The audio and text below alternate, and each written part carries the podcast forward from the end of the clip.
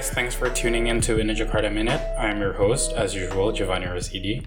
Before we get into it, um, quick introduction to introduce today's guest. So we've prepared an interview with FX Harsono, seminal artist in the, inter- in the Indonesian contemporary art scene. FX, I think, would stand for Francisco Xavier, but I'm not sure because he's widely more known as FX Harsono. You'll notice throughout the interview that I attempt at calling him Pak Harsono as he requested, but I continue to fail miserably. I keep on calling him Om Harsono.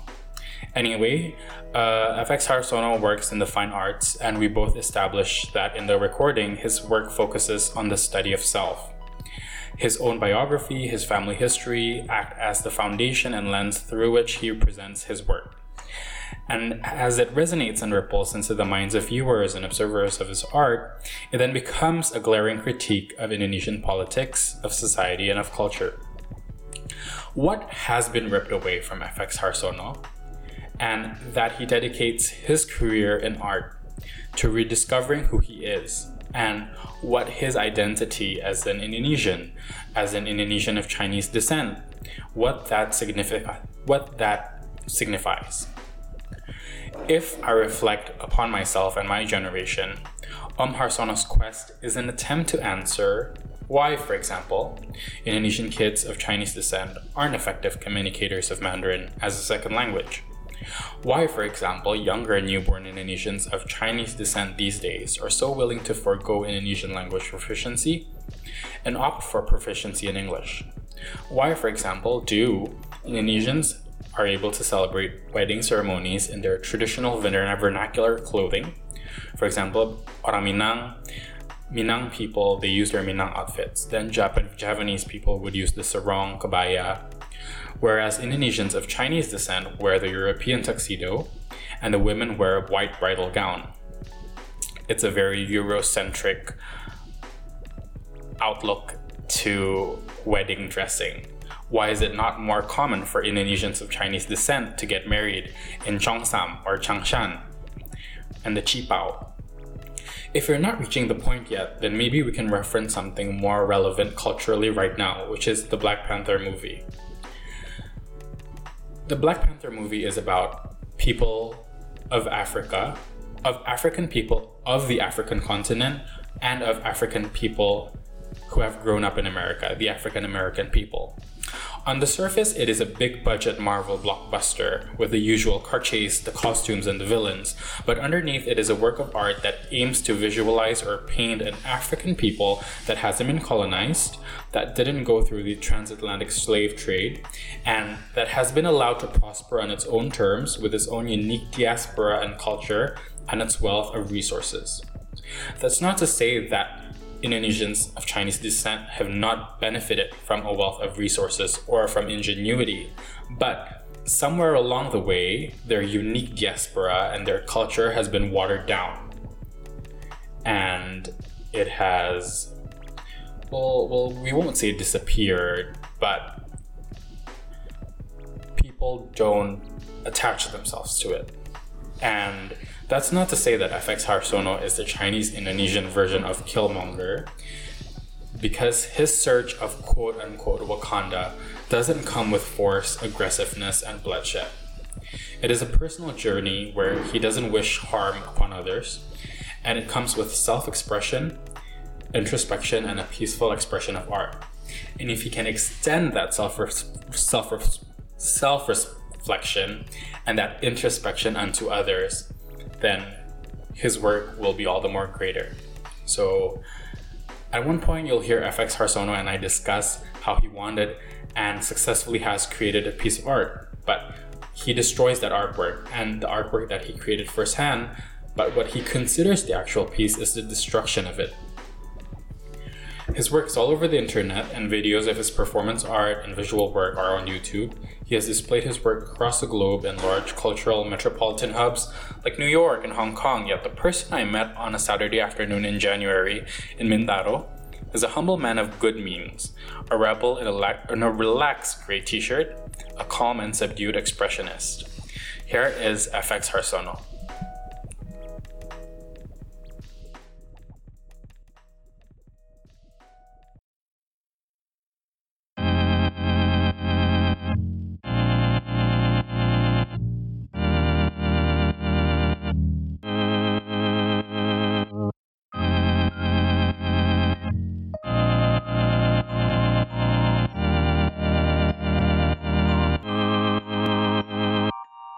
Diri di sebuah galeri Enggak, eh, ini ada grup show yang dikurasi oleh satu orang kurator dari Brasil Mhm. eh, bekerja sama dengan satu em, foundation di eh, Hong Kong. oke Jadi grup show.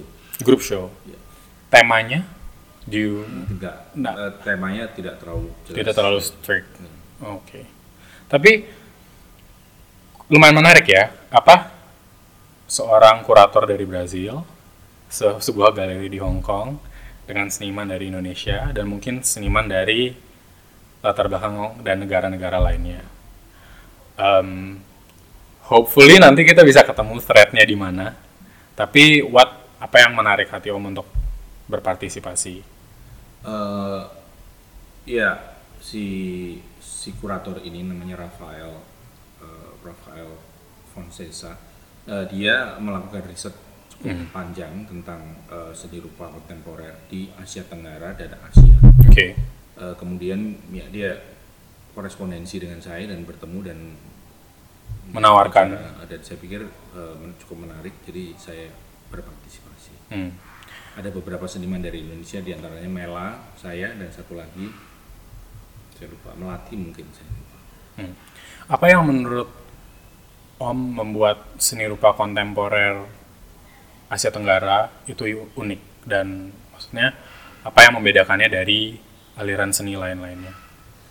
Saat sekarang ini eh, sebetulnya sulit sekali untuk membeda, untuk mengatakan bahwa eh, karya seni pada eh, regional tertentu eh, itu berbeda dengan yang lainnya. Pasti ya berbeda, tetapi sulit untuk mengatakan berbeda karena memang keragamannya luar biasa dan ada kecenderungan-kecenderungan yang mungkin mirip di beberapa tempat. Jadi memang tidak selalu eh, tidak terlalu mudah untuk me- mengklasifikasikan atau menspesifikasikan bahwa Asia Tenggara lebih menarik atau mana yang lebih menarik.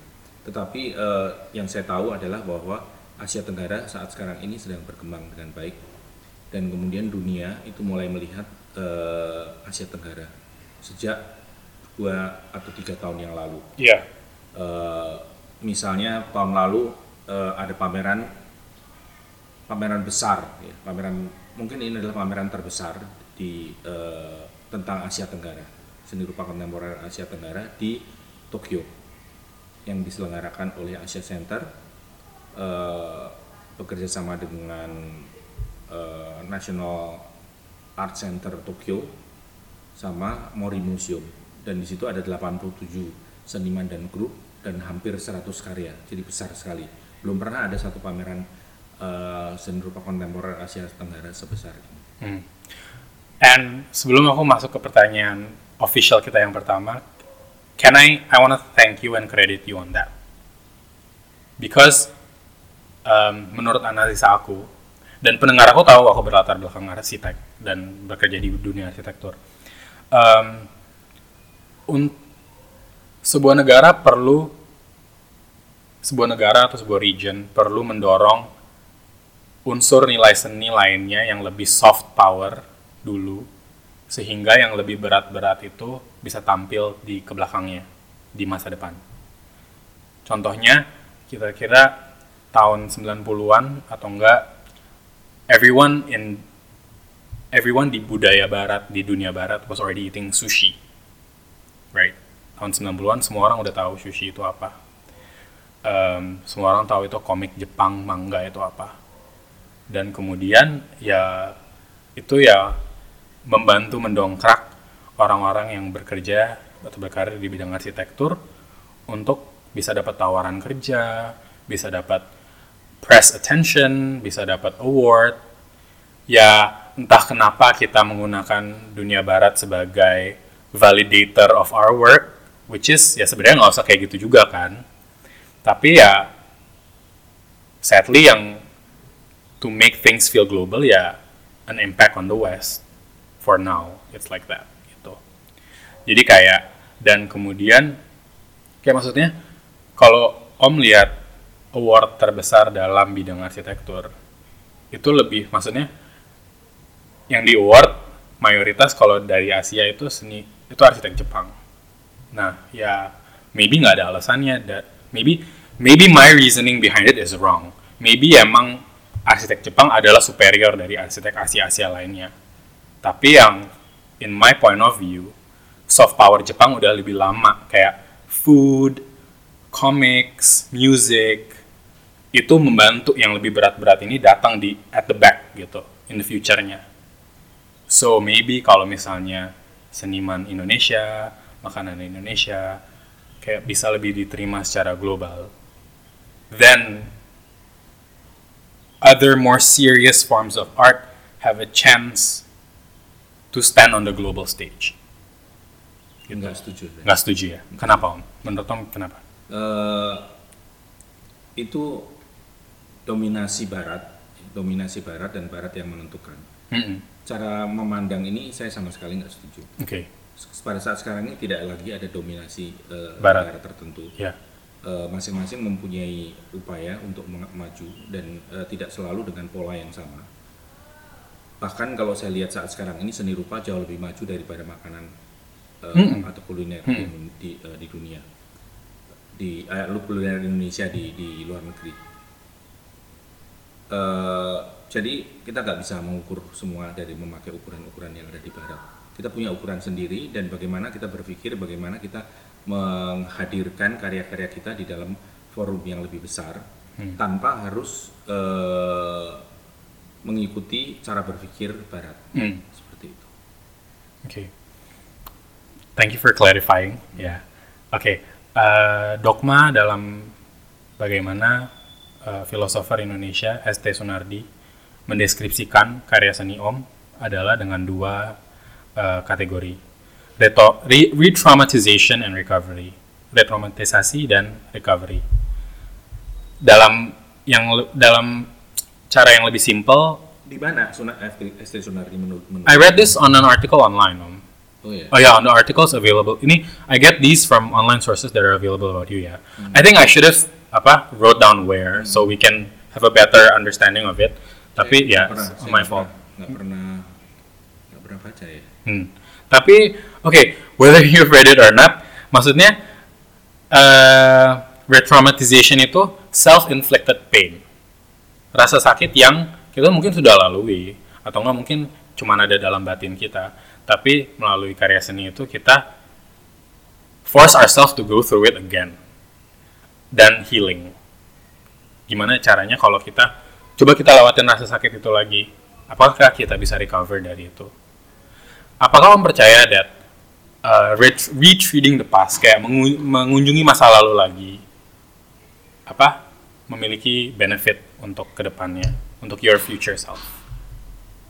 Pasti itu. Ya. Kenapa? Karena eh, kalau kita tidak tahu sejarah, bagaimana kita bisa menentukan arah atau langkah ke depan kita? Hmm. Orang selalu melihat bahwa kalau kita bicara sejarah itu selalu melihat masa lampau.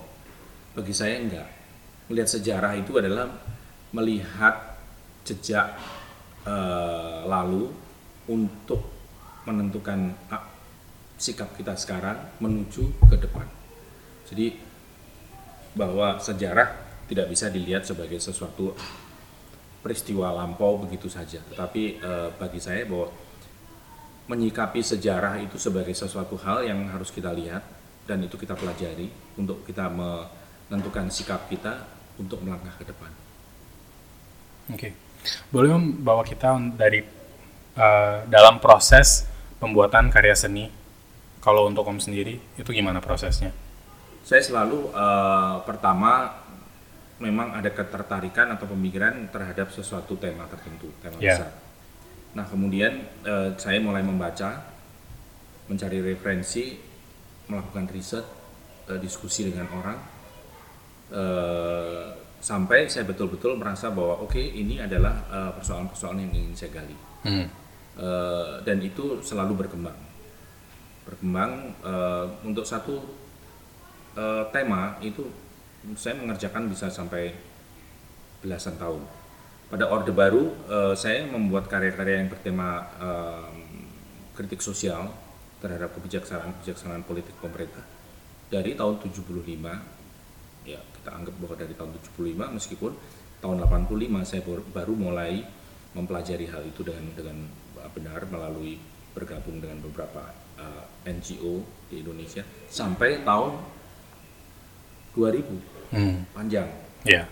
Nah begitu juga dengan tahun 2000 saya mulai mencoba melihat pendek yaitu tentang masa reformasi dan setelah itu tahun 2002-2003 saya mulai masuk ke persoalan-persoalan identitas nasional iden- ide- identitas saya sebagai orang Indonesia keturunan Tionghoa eh, melalui sejarah dan sebagainya sampai saat sekarang ini. Berarti sudah 15 tahun untuk satu tema. Hmm. dan sekarang saya mencoba untuk saya mencoba untuk mul- mulai dengan hal baru lagi tapi saya belum tahu apa yang akan saya lakukan. Saya akan mulai tahun ini untuk melakukan riset dan sebagainya. Berarti pencarian identitas diri dalam perspektif identitas kebangsaan itu sebuah chapter yang Om sudah tutup. Atau maksudnya udah lumayan jelas jawabannya. Eh, untuk identitas diri saya eh, mungkin saya tidak akan eh, perpanjang lagi Hmm. Eh, saya anggap oke cukup Eh, meskipun itu sangat mungkin kemudian saya buka kembali Iya. suatu saat gitu. Eh, tetapi memang saya merasa bahwa oke eh, rasanya sih cukup ya Ya. dan saya akan mulai dengan sesuatu yang baru lah. Dalam em, sejarah Om berkarya, seperti yang mungkin nanti bisa diriset oleh pendengar, eh, terdapat beberapa performance art piece, seni em, pertunjukannya. Em, apa yang mendorong Om untuk membuat keputusan kalau dari waktu ke waktu Om akan menggunakan cara ini untuk investigasi sebuah karya atau menampilkan sebuah karya? Eh, saya mulai boleh dibilang ini adalah suatu performance. Sebetulnya saya mengatakan bahwa saya bukan sedang melakukan performance pada waktu itu. Ya. Dan saya tidak pernah mengatakan bahwa saya adalah performer artis. Mm-mm. Saya adalah eh, artis, jazz artis, seni rupa, sen- sen- eh, perupa eh, seni rupa kontemporer. Eh, pada tahun 97 saya merasa bahwa ada sesuatu hal yang ingin saya perlihatkan kepada em, audiens tentang sesuatu eh, kegelisahan saya, kemarahan saya pada waktu itu sehingga saya memutuskan untuk membuat performance. Dan performance itu sebetulnya adalah satu kegiatan atau satu aksi yang berhubungan dengan pembuatan karya. Pembuatan karya yang ingin saya perlihatkan kepada publik. Hmm. Eh, karena tidak semua orang bisa melihat dan, dan, datang pada waktu itu kemudian saya rekam. Saya rekam dan kemudian saya tampilkan. Nah eh, pembuatan karya itu berhubungan dengan eh, destruction. Penghancuran. Bagaimana penghan- sebuah penghancuran proses penghancuran ini menurut saya ada suatu hal yang penting untuk dihadir, untuk ditampilkan kita tidak bisa menghadirkan sisa penghancuran atau artefak dari penghancuran itu. Tetapi saya ingin bahwa proses penghancuran ini diperlihatkan. Maka dari itu saya mulai membuat performance. Nah, itu adalah yang pertama dan yang kedua eh, juga mengenai proses pembuatan karya tahun s- 98 dan eh, setelah itu cukup lama saya tidak membuat performance. Baru saya mulai lagi membuat performance itu adalah tahun eh, 2009 atau 2009 kalau nggak salah sekitar 2000 2009 em, saya membuat performance dengan video. Hmm. yaitu eh, rewriting di erase. Saya eh, berada di studio kemudian saya membuat performance direkam dan yang ditampilkan adalah video performance. Jadi bukan live performance. Kemudian setelah itu eh, setelah rewriting di erase kemudian writing in the rain Ya, yang di Museum Macan itu ya. ya yang Om menulis di kalau bisa aku deskripsikan supaya pendengar tahu eh, Pak Harsono sorry tadi aku manggil Om. Eh, Pak Harsono eh, menuliskan kal- dalam kaligrafi Jepang Cina dan kaligrafi sorry, Cina nama Om your Chinese name kemudian diulang-ulang terus menerus dalam tinta hitam dan pada suatu titik di pertunjukan itu eh, hujan air mulai turun dari langit-langit dan mencuci em, nama Om dari kaca itu Tapi Om terus menulis dan terus terus menulis, ya. Itu yang paling recent. Apakah hmm, itu bisa dibilang sebuah conclusion, sebuah em, penutup dari chapter yang ini? Karena Enggak. paling recent kan itu ya? bukan Enggak, bukan bukan. bukan, bukan paling recent Eh, itu saya buat tahun 2011 2011. Eh, pada waktu itu saya berpikir ada satu seri dari dari tema ini tentang nama Ya. Tentang nama. Jadi eh, rewriting di erase itu adalah juga saya menulis saya belajar menulis kembali nama eh, Tionghoa saya. Kemudian tahun 2011 saya mulai mem- mem- memikirkan untuk menulis eh, atau membuat performance video performance eh, writing in the rain. Dan pada waktu kemarin 2017 itu memang saya diundang untuk membuat live performance di Macan yang sebelumnya belum pernah saya lakukan. Dan s- sebetulnya performance saya yang terakhir adalah eh, pilgrimage to history. Itu yaitu ketika saya menggosok eh, menggosok kain eh, kain yang saya taruh di atas batu nisan kuburan massal kemudian saya gosok dengan eh, pastel merah. Hmm. dan eh, itu saya rekam dan itu saya anggap sebagai satu eh, that's my pilgrimage kepada korban dan juga itu adalah eh, sekaligus juga performance saya. Om kalau bisa memberi kredit kepada seseorang atau sesuatu dalam proses berseni Om, eh berseni Bapak, kira-kira siapa? Apakah itu orang tua atau ada sosok mentor dalam hidup Om atau gimana? Siapa yang paling helpful dalam membuat hasil karya Om selama ini?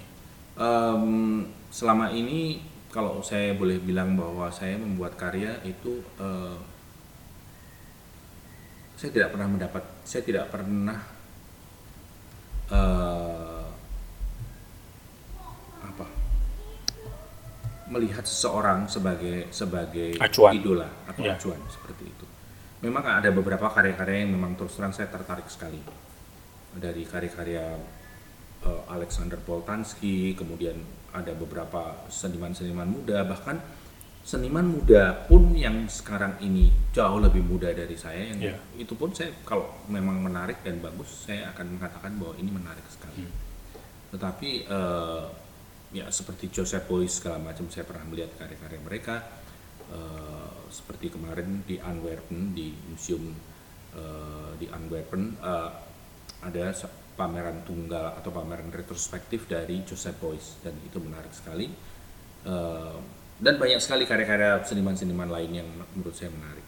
Eh, tetapi memang tidak ada sesuatu idola tertentu yang kemudian menginspirasi pembuatan karya saya.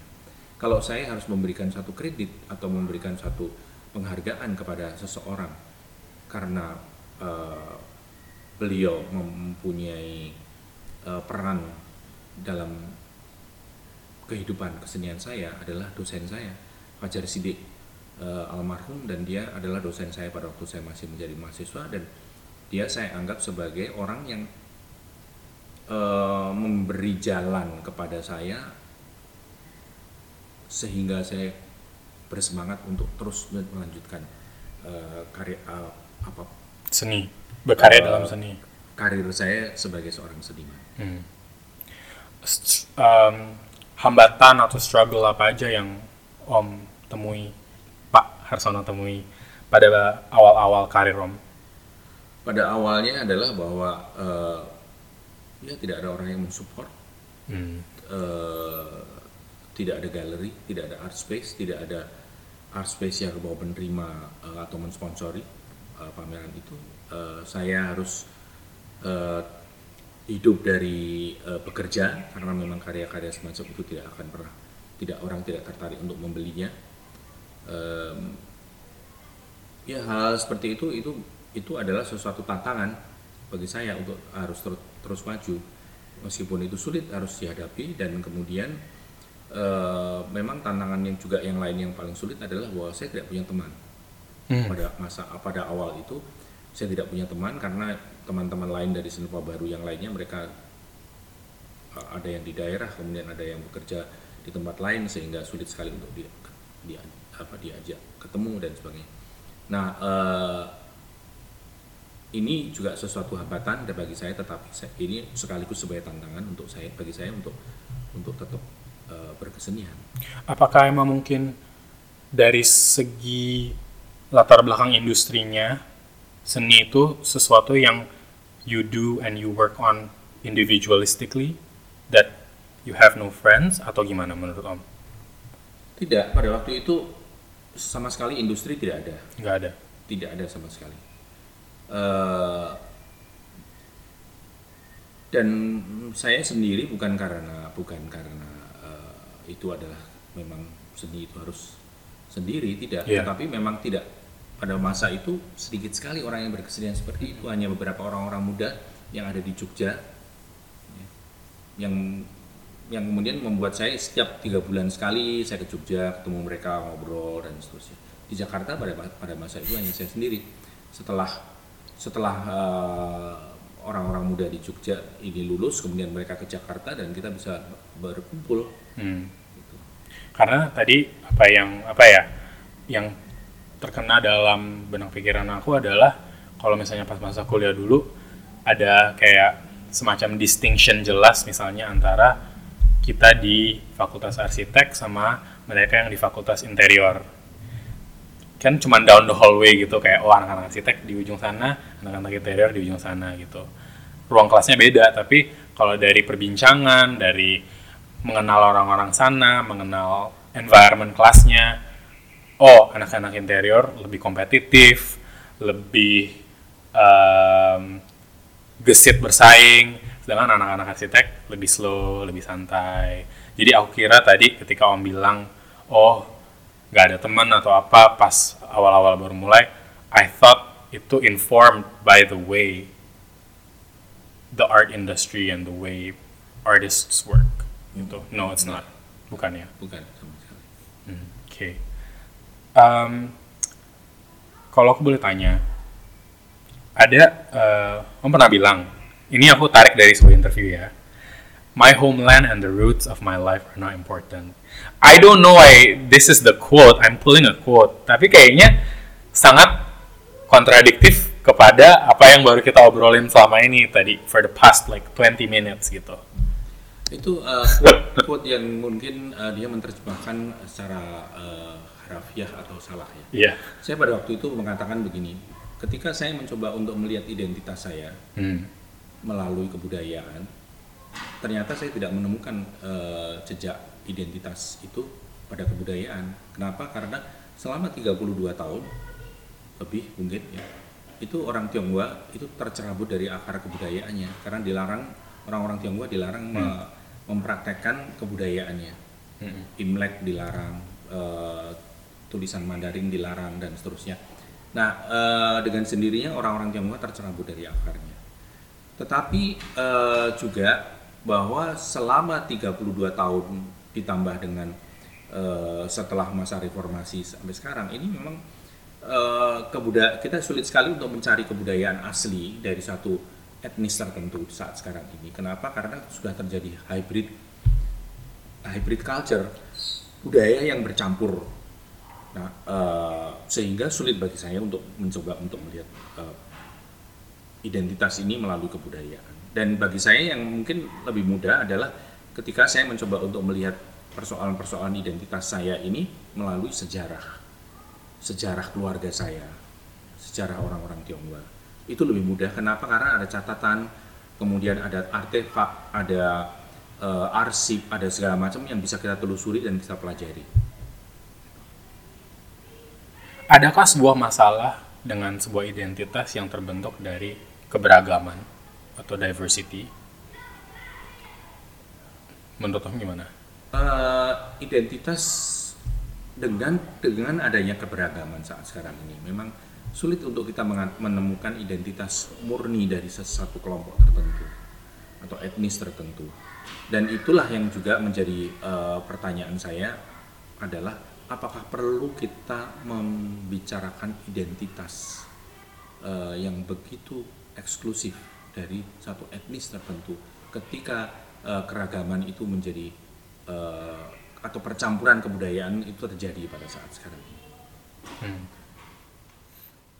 di di, di titik mana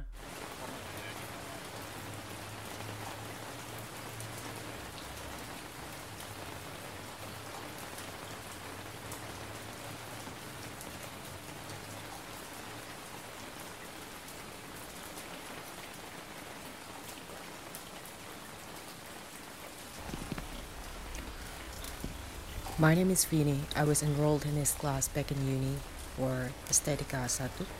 The most memorable moment about Pak Harsono is when he told the whole class about his exhibition that was going to be held the following week. We were all so excited and obviously we wanted to come to the exhibition. So the class started to get noisy with questions like, where is it gonna be? What time is the opening? We're still gonna be there and like are we even allowed to go to the exhibition? Is it open for public? That kind of stuff. But he just laughed in front of the class and said, The exhibition will be held in New York. And the class went, No. So yeah, that was hilarious. Hmm. di, di di titik mana Om menyadari kalau ada sebuah kekurangan dalam pemahaman Om terhadap identitas Om sendiri? Eh, ter- terhadap identitas, identitas Bapak? Di titik mana? Apakah Iya. ketika mulai berkarya atau sebelum itu?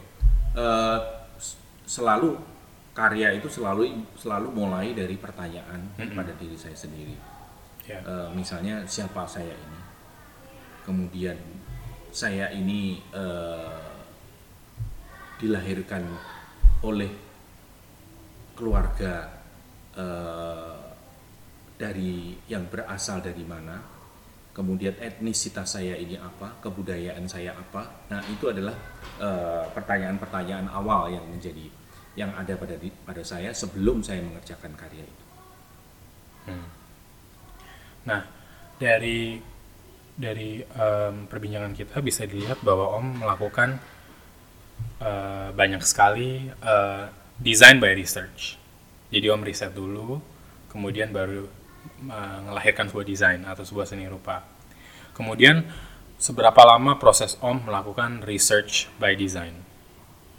Jadi seberapa lama proses Om menemukan eh, oh ini mode mod- modus terbaik untuk menampilkan karya saya kayak misalnya menggunakan kaca dan hujan dan eh, brush atau misalnya menggunakan scrub dan batu itu proses itu kira-kira berapa lama dan itu untuk itu eh, nggak ada, Nggak ada. tidak ada batasannya. Jadi s- misalnya seperti proyek saya yang terakhir itu adalah tentang pembunuhan orang-orang Tionghoa eh, di di Jawa itu dari tahun 2010 sampai sekarang. Eh, dan itu berjalan terus berjalan terus. Hmm. Eh, di dalam perjalanan melakukan riset ini muncul satu karya. Nanti muncul karya berikutnya. Tapi riset itu tidak pernah berhenti sampai sekarang. Saya tidak pernah dan berhenti. eh, memang 2017 kemarin saya anggap bahwa oke riset saya selesai. Karena saya sudah mendapatkan data semua informasi yang saya dapatkan sudah cukup eh, dan ada beberapa hal yang ingin saya lakukan eh, untuk itu. Tetapi karya itu terus berjalan. Untuk aliran seni yang baru ini yang di apakah Om apakah Pak Arsono eh, merasa sebagai bagian dari the new art movement? Atau apakah Pak Arsono merasa bahwa karya-karya Om itu berdiri sendiri dengan gerakan yang lama? Atau gerakan ketika era reformasi, era orde baru? Maksudnya gimana? Maksudnya em, ada sebuah aliran seni baru yang ada kira-kira aliran. nggak ada alirannya baru. Oke. Em, maksud saya bahwa saat sekarang ini eh, tidak ada lagi ada ka- eh, aliran di dalam karya seni. Hmm, kita bisa mengatakan bahwa ini adalah seni rupa kontemporer. Oke. Nah apa perbedaannya berkarya sekarang dan dulu ketika kira-kira kita bisa dibilang minoritas kita em, hidup dalam banyak we live under a lot of oppression dan uh, larangan. Apa bedanya berkarya dulu dan sekarang? Eh, sebetulnya cara berkarya itu sendiri tidak tidak Berubah. tidak masalah artinya tidak tidak kita tidak nggak nggak melihat bahwa ada sesuatu eh, perbedaan. Saya mau mulai membuat karya-karya berbasis pada riset sejak sejak tahun 85 Hmm. Dan itu saya lanjutkan dengan sekarang meski tentu bahwa eh, terjadi eh, apa kemajuan-kemajuan di dalam melakukan riset karena pada awalnya itu adalah ya ya semua yang sifatnya trial and error setelah melewati waktu yang cukup panjang maka kita mendapatkan pengalaman banyak sehingga kita bisa tahu bahwa ini benar dan ini tidak benar seperti itu. Nah, tetapi eh, di dalam ciptaan karya memang ada peru- selalu berubah, selalu berubah, selalu bergerak. Kita tidak pernah seorang seniman tidak pernah eh, berhenti pada satu cara berkarya. Kalau pada masa yang sebelumnya saya membuat eh, instalasi dengan font objek, Hmm. dengan font objek yang kemudian membuat satu eh, menjadi membuat satu objek baru yang disebut sebagai instalasi. Nah, sekarang ini sebetulnya saya mempunyai cara yang kurang lebih mirip bahwa saya mencari font objek, hanya font objek itu eh, berupa data, berupa data, berupa artefak, berupa dokumen dan sebagainya. Nah itu yang saya pakai dan eh, tentu bentuknya selalu berkembang. Hmm. Nah, apabila Om, maksudnya saya kita coba berumur 25 lagi. Eh, dengan sekarang ada Instagram, Snapchat, em, virtual reality, dan equipment-equipment yang em, memperkenalkan teknologi baru dan the way we consume media and art itu udah mulai berubah. Ada em, mode lebih advance untuk printing, ada cara-cara baru untuk mendistribusikan karya seni. Nah, em, what is your proses untuk pemilihan sebuah karya teknologi baru? Apakah itu kayak, oh, eh, itu ada teknologi baru, saya mau coba ah, apa apa yang bisa saya buat dengan itu? Atau misalnya, om mau membuat sesuatu dulu, baru nanti dipilih melalui media apa? Eh, pemilihan media itu selalu berkaitan dengan ideologi saya. Hmm, Saya tidak pernah menentukan media lebih awal. ya, Di dalam proses penciptaan itu saya menemukan bahwa karya ini harus dihadirkan eh, dengan media ini. Kenapa? Nah, selalu saya muncul pertanyaan kenapa. Nah, sampai saya menemukan jawaban. Kalau saya tidak menemukan jawaban, maka saya tidak akan memakai media tersebut. Hmm. Contohnya tahun 80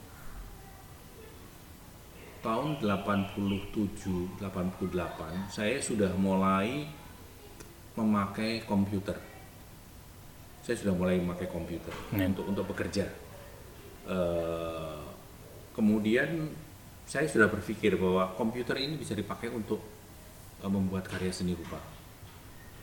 Tetapi saya tidak tidak tahu eh, mengapa eh, saya harus memakai komputer. Saya tidak punya alasan. Ya, saya tidak punya alasan yang cukup kuat untuk eh, membuat saya memakai komputer sebagai medium.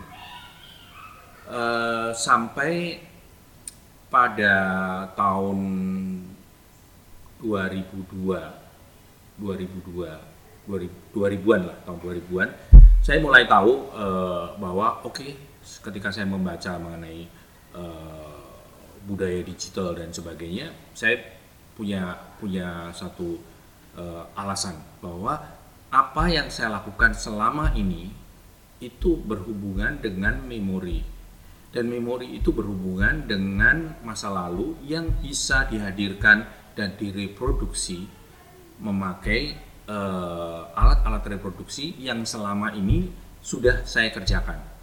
Saya bekerja di, di advertising agency atau publishing itu selalu memakai mesin cetak yang artinya itu adalah mesin untuk reproduksi. Sehingga sebetulnya reproduksi bagi saya bukan suatu hal yang asing nah maka dari itu ketika itu kemudian saya ketika saya berpikir bahwa oh, iya ini bisa saya print ini bisa saya cetak maka mulai saya punya uh, alasan untuk oke cetak itu apa saja reproduksi itu apa saja oke reproduksi itu ada reproduksi yang digital ada reproduksi yang mechanical, ada tentunya ada reproduksi yang manual. Nah, reproduksi yang digital ini memakai komputer. Nah, di situlah kemudian saya pikir, berpikir bahwa atau saya punya alasan bahwa komputer adalah salah satu media atau alat yang bisa saya pakai untuk menciptakan karya. Karena itu berhubungan dengan reproduksi. Ya. Itu itu itu itu kalau saya tidak punya alasan itu maka saya tidak.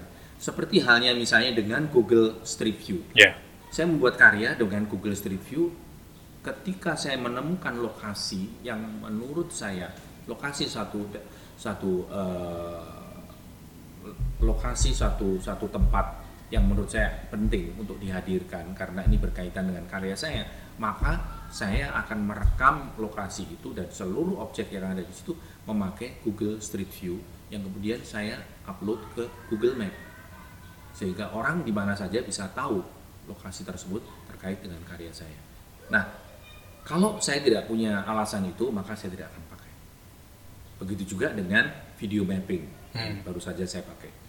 Saya tahu video mapping sudah cukup lama, tetapi saya tidak punya alasan untuk memakai itu. Sampai kemudian kemarin ketika saya pameran di Brussels, Ya. saya merasa bahwa oh ini harus saya tampilkan antara visual yang moving ya, moving image, moving image dan eh, kain-kain ini. Bagaimana ini me- menghubungkan ini, cerita ini dan nah saya pikir oke video mapping. Itulah. Nah, kalau misalnya kita, Om udah bilang uh, udah menutup buku dalam yang chapter identitas dalam perspektif kebangsaan and history. Kalau misalnya aku kasih pilihan nih, em, problem-problem apa yang sedang di yang sedang maybe bukan dialami ya, tapi mungkin lagi trendy di budaya dan masyarakat. Contohnya kesenjangan sosial, eh, pemanasan global, atau em, resurgensi konservatisme dalam muka sekularisme. Apa yang kira-kira topik yang paling menarik buat Om untuk ke depannya dalam berkarya? Ada nggak? Atau nggak? Kalau ada yang di luar itu bisa Om bagikan? Iya, pasti di luar itu. Saya, Di luar saya- itu. eh, di luar eh, hal ini buat bukan tidak menarik buat Iya, saya, iya. tapi eh, ada orang-orang yang expert untuk menangani hal Hmm. tersebut dan saya pikir tidak perlu saya untuk terjun ke sana. Ada beberapa pilihan. Eh, pilihan saya selalu berkait dengan ideologi saya Hmm. bahwa di mana selalu ada manusia yang menjadi korban dan saya selalu membicarakan manusia Oke. manusia yang menjadi korban itu. Jadi kalau toh misalnya pada suatu saat saya bicara mengenai ma- masalah eh, pemanasan global atau apa, saya akan berbicara tentang manusia yang menjadi korban dari pemanasan global ini. Nah, pada saat sekarang ini mungkin hal itu belum Belum eh, saya belum Diputuskan. tertarik- belum tertarik untuk itu. Ada beberapa hal yang yang yang sedang saya coba untuk lihat lebih jauh. boleh di atau masih keep it private aja dulu. Iya, eh, bukan private tapi juga saya belum bisa menjelaskan dengan dengan eh, gamblang sehingga mungkin lebih baik nggak usah di. Hmm. Oke. Em, bisa ceritakan kepada kita tentang latar belakang di balik deklarasi Desember hitam. Ya pada waktu itu eh, kita sebagai eh, orang-orang muda, seniman muda Iya. yang masih ber Kira-kira ini tahun berapa? 80 tahun enggak, tahun 74, 74. Desember Desember tahun 74. Ya. Pada waktu itu kita diundang untuk mengikuti satu pameran yang di Taman Ismail Marzuki judulnya adalah eh, Pameran Besar Seni Lukis Indonesia yang pertama. Ini adalah cikal bakal dari eh, Jakarta Biennale. Nah kemudian eh, di dalam pameran itu memang hanya seni lukis karena judulnya adalah pameran besar seni lukis Indonesia pertama dan kita beberapa orang muda diundang. Nah karya-karya yang kita pamerkan memang karya-karya yang sifatnya eksperimental pada waktu itu. Eh, kalau orang melukis di atas kanvas dengan tinta, kita membuat kanvas itu bergelombang dan kita cat dengan cat tembok. Jadi tidak ada unsur melukis. Kemudian ada benda-benda yang kita gantung, yang saya gantung di kanvas itu.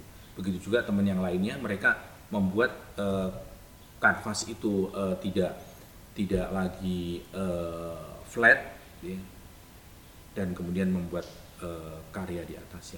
Memang ada seniman muda yang membuat eh, lukisan tetapi tidak di atas kanvas tapi di atas cermin. Kemudian eh, ya begitulah ada yang mereka yang satu seniman yang tidak membuat eh, karya dengan cat tetapi dengan benang. Nah, eksperimentasi-eksperimentasi ini dihadirkan di dalam pameran itu dan kemudian mendapatkan reaksi dari juri dan kritikus eh, senior pada waktu itu mereka menganggapnya bahwa seniman-seniman muda ini mereka tidak serius dalam berkarya satu. Dan kemudian yang kedua mereka adalah tidak tahu kepribadian Indonesia itu apa. Eh, mereka kita dianggapnya bahwa kita bukanlah seniman-seniman yang serius.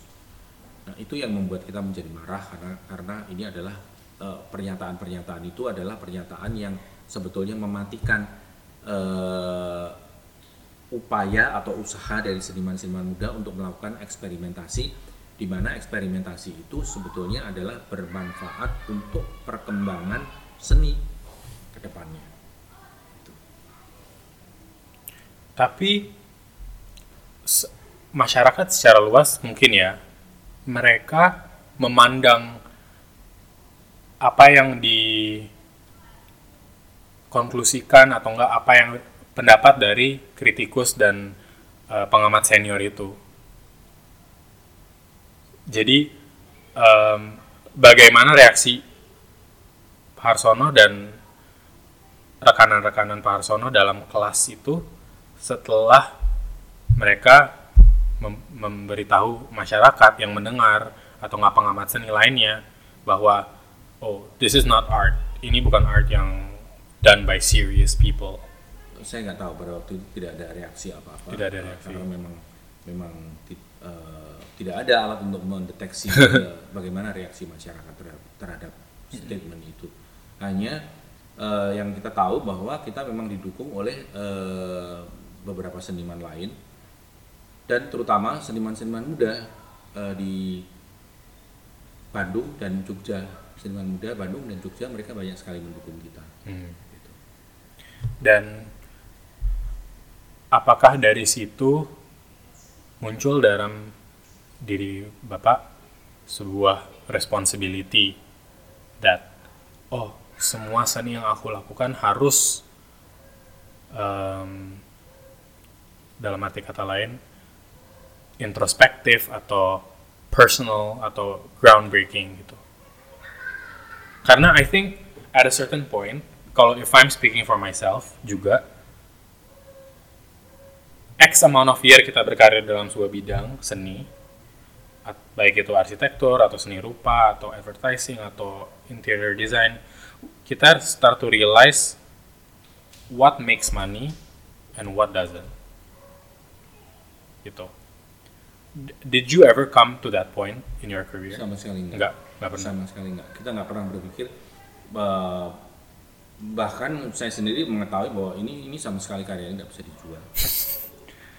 Dan saya tidak akan hidup dari karya seni, saya menyatakan seperti Hmm. itu. Saya akan hidup, saya menghidupi karya seni saya. Okay. So, you've never apa bertemu pada sebuah titik di mana kayak oh aku tahu nih apa yang bisa menjual, apa yang tidak bisa dijual. Enggak. You continue whatever feels most authentic to you. Ya. Saya nggak pernah kemudian saya mencoba untuk eh, berdamai dengan pasar dan kemudian memang pada waktu itu juga pasar tidak ada, Pada dasar tidak ada, iya. Hmm. tidak ada galeri komersial pada waktu itu. Hmm. Uh, mungkin hanya ada satu um, atau dua satu uh, mereka nyebut dirinya itu sebagai um, art shop bukan galeri bukan art space tapi art shop jadi mereka menjual barang-barang antik tapi di samping itu juga mereka menjual uh, lukisan seperti itu saya nggak pernah kenal dengan mereka saya juga nggak tahu saya nggak tahu pemiliknya dan saya juga nggak pernah untuk berpikir untuk masukkan karya ke sana. Uns- unsur seni unsur seni yang lain ap, ap- unsur seni apa yang membantu Om membantu Pak Harsono dalam berkarya? Contohnya kayak misalnya ada sebuah album musik yang you feel very resonating to your heart atau apa ada sebuah novel ada sebuah buku yang dari masa lampau om atau enggak akhir-akhir ini em, om merasa oh this is a very good piece of work and it inspires me baik secara directly atau indirectly in your work ada nggak nggak ada Enggak. Saya selalu eh, inspirasi itu datang ketika saya melakukan riset, Hmm. membaca buku. Eh, buku itu kebanyakan adalah buku-buku sejarah atau buku-buku politik sosial, politik atau buku filsafat. Eh, tetapi tidak pada karya-karya seni. Ya, kalau dengan karya seni saya lihat, wah ini menarik sekali, ini bagus, seperti itu. Eh, hanya pernah ada satu. Jadi begini, ketika itu saya berpikir tentang destruksi destruksi. Bagaimana men- menghancurkan karya dua dimensi. Itu yang menjadi pikiran saya yang eh, bagaimana ya cara me- me- menghancurkan eh, karya karya dua dimensi yang dibuat oleh bapak sendiri Saya sendiri. saya sendiri Oh, iya. oke Nah, eh, tiba-tiba saya mendapatkan buku eh, judulnya kalau nggak salah Out of Control, eh, di mana itu memuat karya-karya dari eh, dari Segmeister kalau nggak salah. Nah itu yang kemudian itu yang ke- dari situ saya mendapatkan inspirasi bahwa wah ini ini buku ini apa? Ini cara orang mendistruksi men, mendistruksi eh, menghancurkan bentuk-bentuk di dalam karya seni nah it- hanya sekali itu dan kemudian itu saya pakai. Hmm. Itu, cara itu. Tetapi tema dan sebagainya sama sekali berbeda. Bisa em, kalau paralelnya dalam dunia arsitektur bisa dibilang untuk menghancurkan karya sendiri ya namanya eh, deconstructivism Em, iya tapi kalau dekonstruksi de- dekonstruksi itu adalah sebetulnya um- membangun satu karya baru dengan cara menghancurkan karya-karya yang lama Atau enggak, bentuk-bentuk tren yang lama, Tren iya. yang lama. Mm-mm. ini enggak Ini enggak. enggak.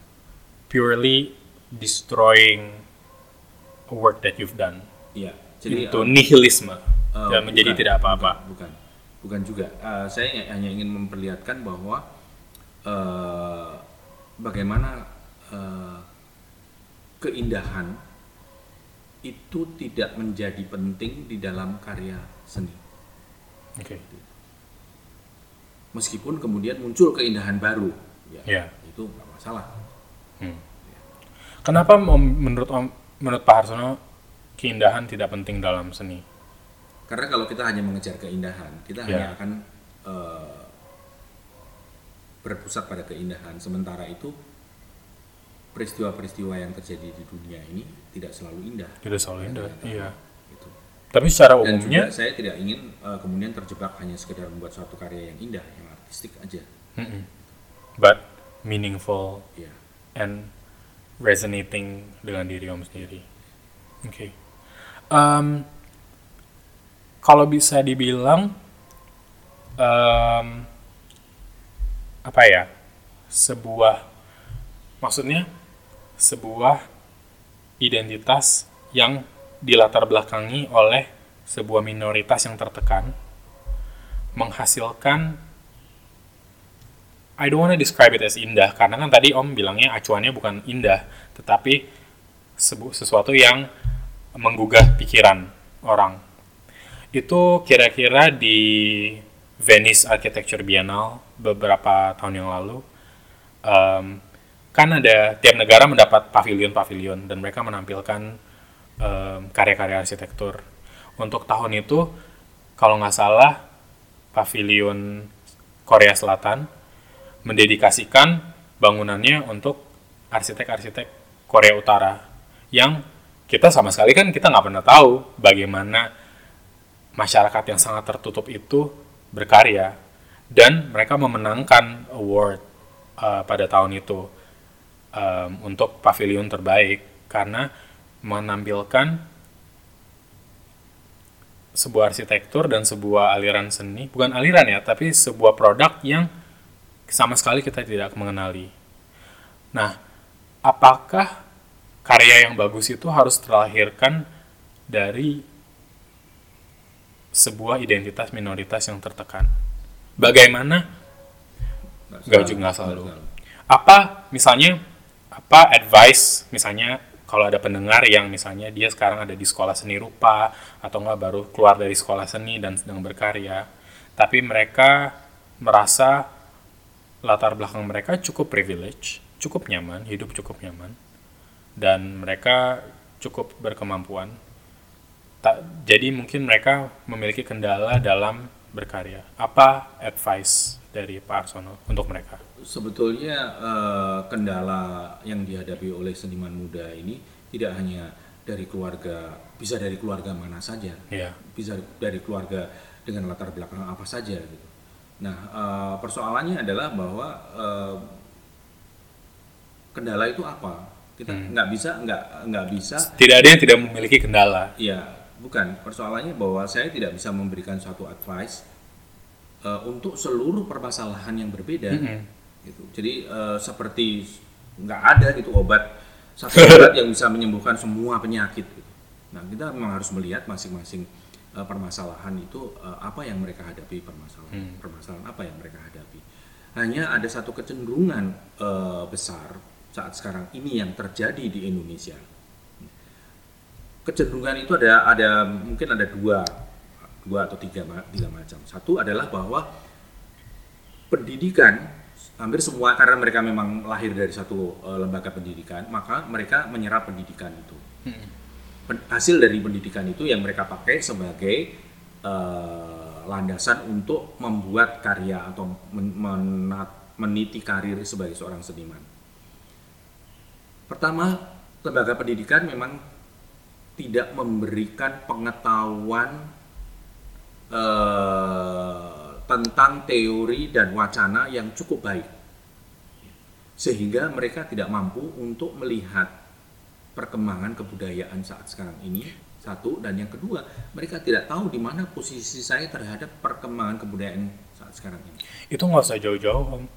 Itu pun kita bisa lihat aja dari ini aku bahas sama om Bre di interview yang kemarin. Karena em, anak SMA di kuliah eh anak SMA di sekolah negeri itu katanya membaca dalam satu semester nol buku. Padahal I think books should be an important part of pelajaran bahasa dan buku itu sendiri adalah sebuah bentuk seni yang membantu kita lebih cermat menganalisa dan memandang our own situation atau enggak situasi orang gitu kayak misalnya kalau kita bilang oh mungkin ada seseorang yang latar belakangnya cukup nyaman atau enggak em, maybe tidak ada masalah dengan identitas karena mungkin orang itu bagian dari mayoritas. Mungkin dengan membaca atau pelajaran sejarah yang lebih mendalam, dia bisa melihat what what what what that person doesn't experience gitu. Ya, Eh, bukan hanya membaca sebetulnya persoalannya adalah bahwa memang lembaga pendidikan saat sekarang ini beberapa lembaga pendidikan memang tidak memberikan pengetahuan eh, teori yang cukup baik tentang estetika, tentang sejarah, tentang bagaimana menganalisa sejarah. Mereka hanya diajarkan untuk menghafalkan sejarah, tidak mencoba untuk menganalisa sejarah, sehingga mereka tidak bisa bersikap kritis terhadap sejarah. Mereka tidak bisa bersikap kritis terhadap eh, pemikiran-pemikiran yang lampau. Hmm. Gitu. Nah, yang masalah yang lain adalah bahwa orang ada eh, universitas yang memberikan pengetahuan itu cukup baik, Ya. Tetapi tidak memberikan kesadaran kepada mahasiswanya bahwa sejarah atau karya-karya seni itu harus punya akar, harus kontekstual. Nah, ini yang menyebabkan kemudian karya-karya mereka secara fisik menarik, tetapi kemudian tidak punya akar, sehingga eh, cepat sekali karya itu hilang. Itu. Itu yang yang yang sering terjadi pada saat sekarang ini. Nah, eh, masalah yang lain yang dihadapi oleh oleh eh, seniman seniman muda adalah pilihan. Apakah saya mau ke pasar, karya-karya saya orientasinya ke pasar atau orientasinya ke eh, wacana. Nah ini mereka tidak bisa mereka tidak bisa membedakan, mereka tidak tahu apa pasar itu, mereka tidak tahu apa itu wacana. Yang pada akhirnya kemudian mereka harus meraba-raba sendiri, mencoba untuk mencari. Pas sudah di industri, ya kan? Pas mereka sudah masuk ke dunia berkarir. Hmm. Dan at that point, anaknya jadi bingung sendiri. Dan waktunya udah, maksudnya udah mepet gitu. You're nearing 30 dan maybe Bukan, ada... bukan. No, for, for them themselves, untuk mereka themselves, ada tekanan dari yang lainnya gitu. Eh, at this point kamu udah harusnya segini, segini, segini gitu. nggak Kok ada, nggak ada. Eh, kita, kita jangan membayangkan bahwa di dalam seni rupa itu sama dengan eh, disiplin yang lain. Hmm. Misalnya tentang karir, tentang usia, tentang eh, industri dan sebagainya. Enggak, sama sekali enggak. Di seni rupa adalah bahwa siapa pun dalam usia apa pun dia bisa masuk ke eh, penciptaan-penciptaan karya yang orientasinya ke mana. Itu terserah dia. Tetapi persoalannya adalah bahwa kalau memang orang yang tidak memang tidak punya tidak dibekali dengan sikap untuk melakukan analisis yang sifatnya kritis terhadap suatu hal, maka dia tidak akan tahu apa itu pasar dan mereka sekarang ini ada di mana dan bagaimana mereka menghadapi persoalan-persoalan. Hmm. Nah, itu yang menyebabkan mereka kemudian tidak tidak mampu untuk keluar dari dari eh, jeratan yang mereka ingin dari lepaskan, paradigm where they stand mereka- right now. di mana mereka akan maju lebih maju lagi. Okay. Uh, to end, um, I guess my final question would be, who, which young artists are you looking at? Who you think has great work? Saya eh, ada beberapa seniman muda em, yang sa- saat ini cukup menarik buat saya. Eh, di Bandung ada beberapa, ada Wio- Wioga Muhardanto, ada Duto Hardono, kemudian di Jogja ada em, Timotius Anggawan Kusno, ada be- tentunya ini, ini ini tidak terlalu akurat ya. Ya. Em, harus kalau mau ngomong seperti itu sebenarnya memang harus harus lebih melihat lebih jauh lagi. Ada Elia, ada Tonte, ada ada beberapa lagi yang muda-muda yang memang potensial dan bahkan mereka sudah masuk ke forum-forum internasional saat sekarang. Iya. Eh, dan ya harapan saya bahwa mereka akan melanjutkan m- menjadi seni rupa perupa-perupa atau seniman-seniman kontemporer berikutnya. Gitu. Okay. Thank you for having me Yeah. at your house. It's been a lovely afternoon. Um, I hope the listeners uh, can enjoy the conversation that we've had. And in the closing later, I'll give you some links where you can visit Pahar Sono's work and you can view his, his storied career. And once again, I'd like to thank you for having me over. And to the listeners, thank you for listening. Have a nice day.